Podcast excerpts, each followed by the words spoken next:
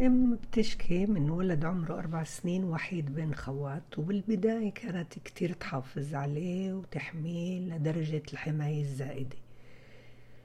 جديد رجع صار يلعب مع الأولاد بس لعبه صار دفش وصار يضرب ولما بيعصب حتى بصير يمد إيده على الكبار كمان.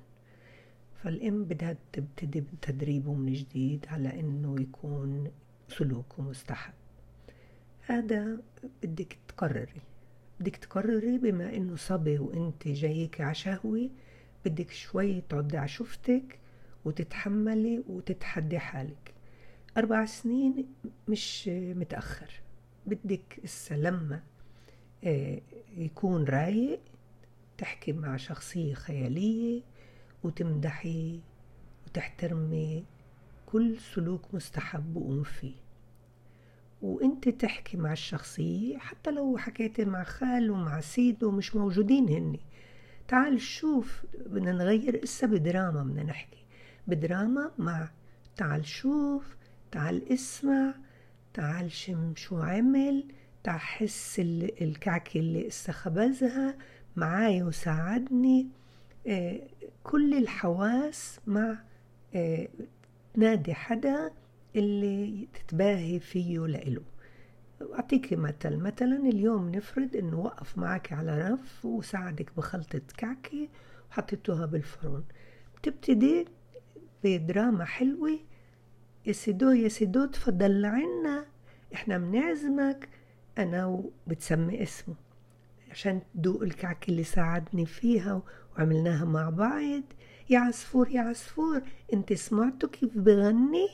يا بيسا يا بيسا يا مية ومية. انت شفتيه كيف بدق إذا بعزف إذا عنده هواي؟ هاي بدون ما يكون متعصبن ولا آه، بضرب بدافش إسا لما بده يدافش ويبدأ يضرب بدك تقومي بكل هدوء وانت رايقة من غير ما تفرجيه إنك عم بتقومي خصوصي. بتوقفي وبتبعدي عن مركز الحدث. إذا بتقدري تسبق الحدث قبل ما يضرب كتير بيكون أزبط. إنك بتتوقعي إسا بده يبتدي يزعل وبده يبتدي يدافش بتقومي وكمان بنفس الطريقة دراما بتحكي. سيدو يا سيدو أنا بدي أعزمك اليوم عنا عارف ليش بدي أعزمك؟ وبدون ما تستحكي ولا تجيبي سيرته. بدي أعزمك لأنه إحنا اليوم بدنا نحتفل إحنا اليوم عنا آه، آه، جلسة رم... جلسة رمضانية. أنت يا عو عو يا عو أنت سمعت اليوم لما إحنا المغرب بدنا نحضر الوجبة الفطور وبتحكي؟ بتحكي وانت قمتي من المحل وتجاهلتي إنه بده يضرب أو ضرب. هذا أهم إشي.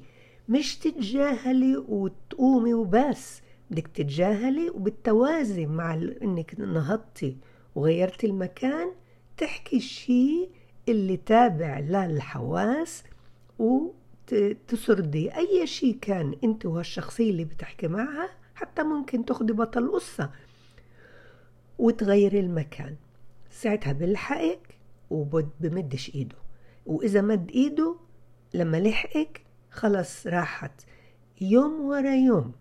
بتكرري هذا الأسلوب وإنت رايقة ومن غير ولا تنبيه ولا توبيخ ولا حتى صراخ ولا عصبية بس بهالأسلوب هذا اللي فيه رواقتك ودراما مع محسوسات ليه بنستخدم هاي الطريقة؟